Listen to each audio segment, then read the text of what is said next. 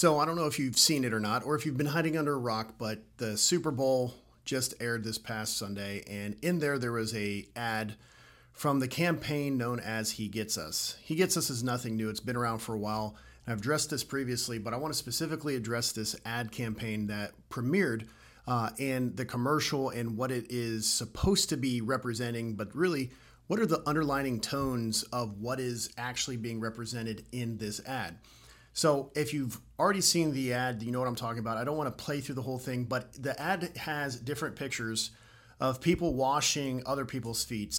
Really, what they're trying to do is they're trying to use a story of Jesus at the Last Supper, if you will, or the Lord's Supper, the night before he was betrayed as he washes his disciples' feet. And the ad campaign ends with Jesus does not teach hate, he washed feet. And I find that hilarious for a few different reasons. One, we all know that Jesus didn't teach hate. Uh, it seems redundant and ridiculous to think that anyone is saying or portraying that Jesus did teach hate. It's very clear all throughout the New Testament that Jesus did not teach hate. No one is saying that Jesus taught hate. But what this is saying, though, underlined between these lines of that statement, is that the objectors would say, no, no, no, no, we know that Jesus didn't teach hate. But those individuals who are following the scriptures and are obeying what the Lord says and are calling out sin in other people's lives, they're the ones propagating hate. And that's the underlining tone within that. Secondly, when you look at what this ad is truly just all surrounded around is a time when Jesus washed feet. Now, Jesus was not on a feet washing campaign during his earthly ministry. When he fed the 5,000, he didn't line them all up and wash their feet. There's one instance in which Jesus did wash feet, and the people that he washed were his 12 disciples. John chapter 13 gives us this understanding of the washing of the feet. He didn't wash a whole bunch of people's feet. It was one instance, one time in which Jesus washed the disciples' feet. Now, they were in the upper room. This is when they would normally be celebrating Passover, but as Jesus was about to enact the new covenant, because he was about to offer up his life on the cross for sinful man, he instituted a new covenant, instituting the Lord's Supper, which we still practice today when we reflect and remember what Jesus has done for us. So when, when we look at this ad and we look at the, the, the feet washing and everything else, we, we have to understand a few different things that's actually being happening here before I actually break down into the passage of Jesus washing the disciples' feet.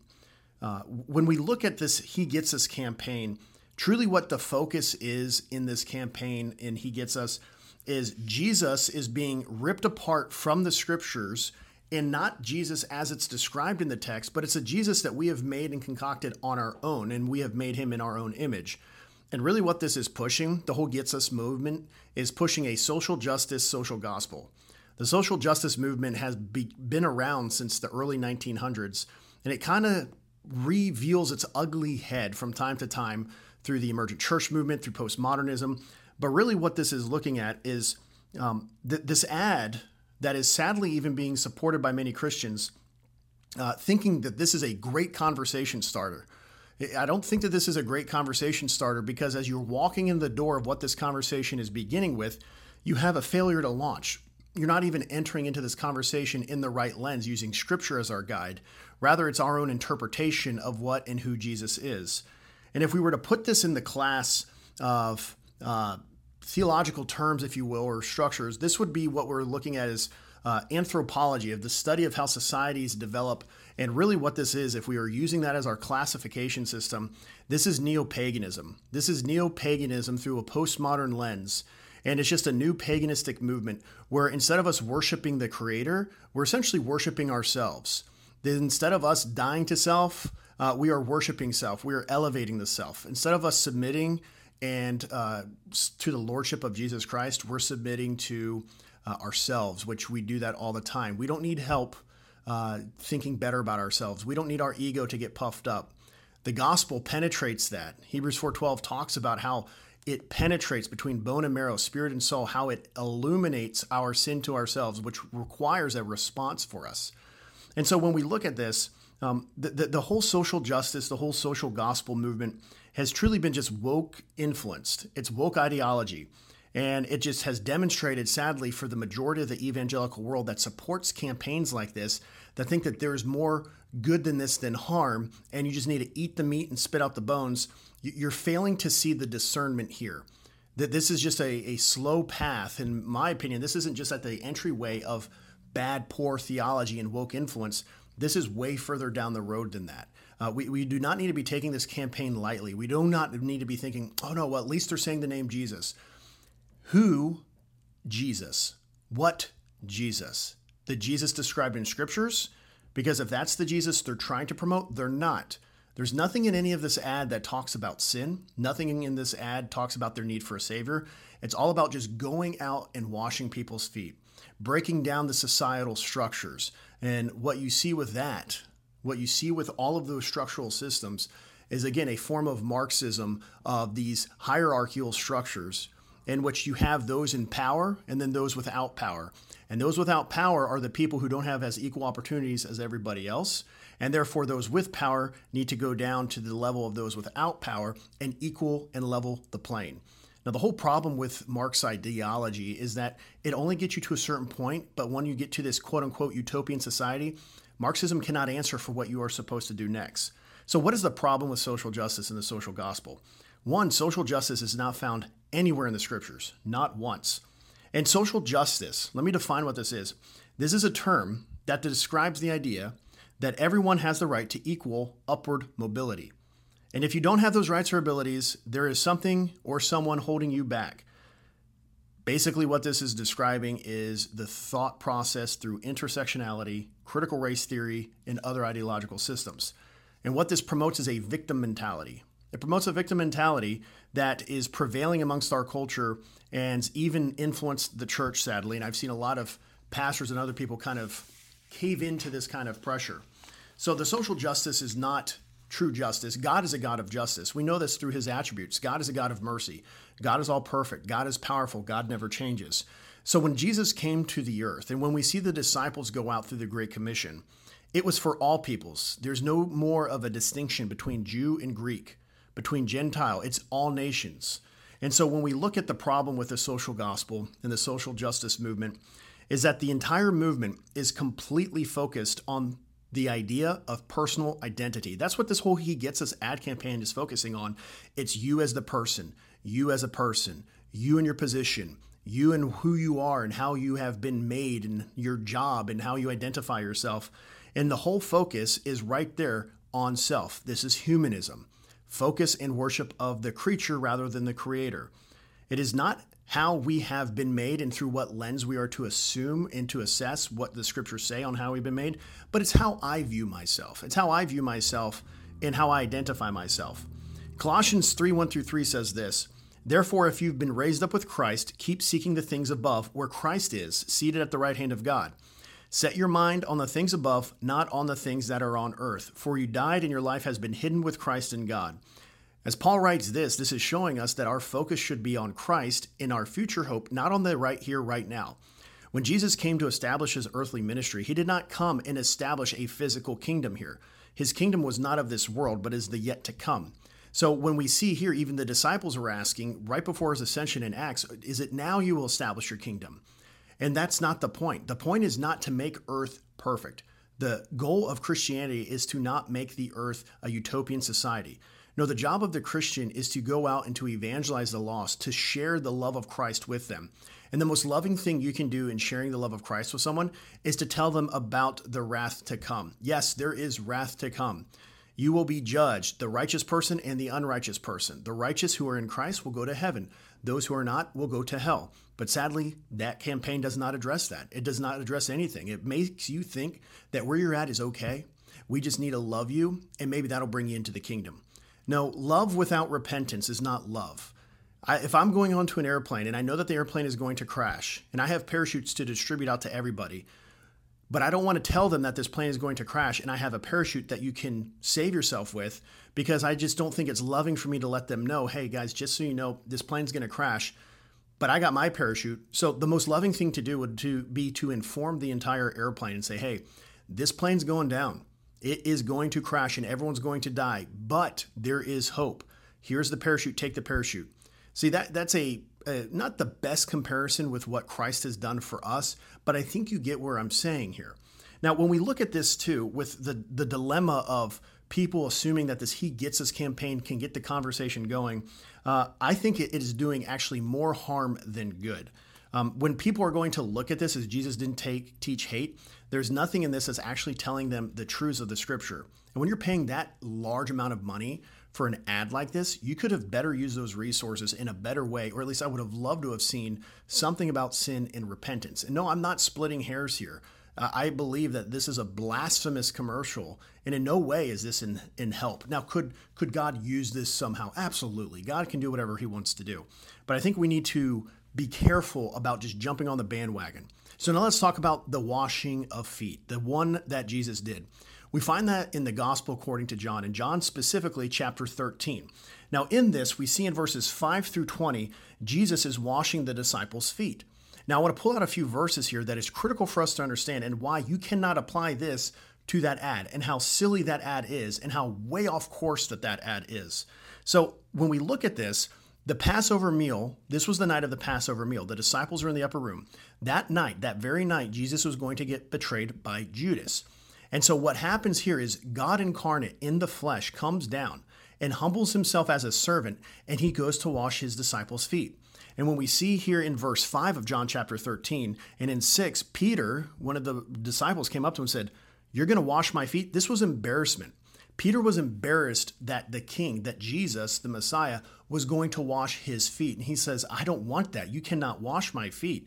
How dare you? So, what's interesting about this is that the one who should have been washing the other person's feet, Peter should have been washing Jesus' feet, Jesus flips this on its head and saying, No, I did not come here to be served, but I came here to serve and to offer up my life on your behalf for the Father's wrath of your sin that you have done. And so when we see this, verse 6 of John chapter 13 identifies here very clearly that this was showing the, the humility that Christ has and how he has humbled himself to the point of dying on the cross. Now, what's also interesting about this is that Jesus knew that Judas was going to betray him. And he washes all the disciples' feet. But what he says here is he says, Peter, I need to wash your feet because if I don't wash your feet, you have no part with me. See, the washing of feet and the washing when you look in the New Testament, that's a spiritual metaphor of the cleansing of sin. Now, this right here does not cleanse them of their sin. It was a representative item of what was going to come when Jesus died on the cross for their sins. But at this time, too, in verse 10, Jesus makes a clarification. He says this He who has bathed needs only to wash his feet, but is completely clean, and you are clean, but not all of you. See, even though Jesus washed all of the disciples' feet, that had no saving effects that had no efficacy of eternal life. And he even says, one of you is not actually being cleansed spiritually. Yes, their feet were cleansed physically, but Jesus was not here to fix the physical. He was here to fix the spiritual of bringing dead people back to life. And that specific person was Judas. And Judas would later go on and betray Jesus. So when you when you see what is happening here, you, you see the context of Jesus washing the feet of the apostles and has absolutely nothing to do with just hey you need to go out and wash your neighbor's feet. Or jesus went out and he washed he had that feet washing campaign. Jesus is correcting peter's understanding or misunderstanding rather when jesus is washing the feet and peter's like you can't do this to me. And jesus responds back and says i have to do this. If you do not get washed by me you will have no part with me. And so jesus was correcting peter's misunderstanding when he washes Peter's feet that he did not come to the earth to create a utopia. He did not come to establish a physical kingdom where he was not a physical conquering king. That's what all the Jews assumed that the Messiah would be, but rather he was in a spiritual sense. Jesus came as a selfless sacrifice for the sins of his people. And you can find that in several different verses, which I'll put in the show notes. Now, Jesus did humble himself to the point of death, death on a cross, Philippians 2 8. And Peter needed to accept the fact that Jesus would also be humiliated in the manner of execution. So, what he's saying here too is that only those who have been cleansed, washed by him, would have a saving relationship with him. So, in the same sense today, as we can look and apply this to the ad, just because their feet were washed doesn't mean that they have any part of Christ. Jesus did not teach hate. Yes. He only washed feet of the disciples. Yes. But what is being told to us that we need to understand today as Christians is the desire for the individual, or not just the desire, but our responsibility to go out and to evangelize the lost by letting them know you need to repent and turn from sin and follow Jesus Christ. And it is a submission to Christ, Jesus becomes the Lord of your life. And what's also interesting about this campaign is it almost makes it seem like you can continue on in this sinful lifestyle. But what Jesus has taught as well, and also in the New Testament, is we have to die to ourselves daily. We must take up our cross and follow Christ. What that is saying is that my desires, what I want, what I think is good for me, ultimately, if it is not under the lordship of Jesus Christ, it's sin, it's condemnation, and I do not need to be partaking in that. And I need to daily be taking up my cross and fighting the desires of my flesh, fighting the desires of what I want to do, and only do what Christ wants me to do. See, when we look at all of this, and we understand what the context is of Jesus washing feet, and then we look at this horrendous ad that he gets us, they completely miss the point. They completely miss the bar. And that's what happens when people who are trying to take a section of scripture, pull it out, and make it fit whatever they want it to fit. People do that all the time where they'll read into the text what they want to read into the text to make it mean whatever they want. But unless you actually look at what is being described here, what the author is saying here, and what was the point of this, you're, you're never going to arrive at truth. So the He Gets Us ad campaign doesn't even point people to truth. The only Christian thing about this is that it has the word Jesus in the campaign. But you could use that name and apply it to anything else, and the context remains the same that it doesn't make it Christian just because it has Christian jargon or just because it has the name Jesus. We have to have more discernment with this stuff, guys. We cannot just blindly accept every single thing because it has the terminology Jesus or any other Christian slang. So, when we see what this is saying here, a lot of people would say, well, all right, Ethan, hold on. Well, doesn't it isn't it true that uh, now maybe you guys have heard this? Well, God hates the sin, but He loves the sinner. Well, if you think that God loves the sinner or the person, but not the sin, you fail to realize too that in this statement too that Jesus didn't teach hate. Listen to these two verses. One is in Psalm chapter five, verse five. The boastful shall not stand before your eyes. You hate all workers of iniquity. What this is saying is that God hates sin or anyone who does sin. Psalm 11:5 says, "Yahweh tests the righteous, but the wicked and the one who loves violence, his soul hates." This isn't saying, though, for us as Christians that we go around screaming and telling people that God hates their sin to any particular group. What this is saying, though, is that anything done in the flesh, anything done from our selfish impulses, is sin, and that leads to death. Not one particular sin being worse than the other, but all sin damns a person to hell. Romans 8:13 says this, "For if you are living according to the flesh, that is our natural state, my desires, you must die. But if by the Spirit you are putting to death the practices of the body, you will live." So you can be washing these people these people's feet and you can be showing them so much love and whatever their short spans of their time on this earth is. Ultimately though, without Christ, they're going to hell, and that is not loving for you to allow them to continue to go to hell. We should be pleading and begging them to repent and turn from their sins. Additionally, uh, finally, with this, I want to address the social gospel, social gospel aspect of their salvation that they're pushing. It's not catered or prescribed for any one particular people group, which is what they make it look like with this victimhood thing, which is what they look make it look like with this intersectionality and everything else, is that one people group is discriminated against the other. Romans 10, 11 through 13 says, For the scripture says, Whoever believes upon him will not be put to shame. For there is no distinction between Jew and Greek, for the same Lord is Lord of all, abounding in riches for all who call on him. For whoever calls on the name of the Lord will be saved. And then Paul also makes this very clear where there is no distinctions. We do not need the social gospel. There is no distinctions. And he says this in Galatians chapter 3, verse 8. And the scripture, foreseeing that God would justify the Gentiles by faith, proclaimed the gospel beforehand to Abraham, saying, all the nations will be blessed in you. The word nations and the word Gentile in this sentence is the same Greek word ethnos, which is where we get our term ethnicity. So it's every ethnicity will come to know who Christ is or has the ability to know who Christ is if they hear the gospel preached and they repent. See, there, there's no such thing as racism. There's one human race. Everything else is just a social construct, but there is different ethnicities. And Jesus died for every ethnicity, not one particular group over the other, but for all ethnicities. And the gift of salvation is open to everyone if they repent and confess of their sins, turn from their wicked ways, and follow Christ. That is what we need to understand here because what he gets us is pushing, if you really want to look at this too, it's pushing a form of universalism, meaning it doesn't matter what you believe, as long as you believe something and you have love towards someone else, you're going to go to heaven. So if your faith, though, is placed in the atoning work of Christ, then yeah, uh, you, that is where it needs to be. But if your faith is placed in yourself, then probably not. If your love is directed towards pleasing God and obeying his commands in the scriptures, then yes. If your love is based on this earth centric viewpoint, on a horizontal viewpoint, or I'm just going to show love to everybody else, then no. Now, does this mean that Christians should not be loving to their neighbor? Uh, no, of course we're supposed to be loving to our neighbor. Does this mean that we can't go out and witness to the homosexuals or the transgenders or the individual who had abortion? Of course we are supposed to. Are we supposed to love them? Yes, but we must also share the gospel of Christ with them. That is the most loving thing we could ever do. By just continuing to let them live in sin, it is not loving. When we have the answer and we know the hope, and the hope is in Jesus Christ. I hope this helps you guys out you really need to be looking into this stuff and not just accepting this and also talking to other people about the the harmfulness that these types of commercials can have. Uh, it is an open blasphemous statement here and sadly it's revealing for where many people fall theologically if they are in support of this.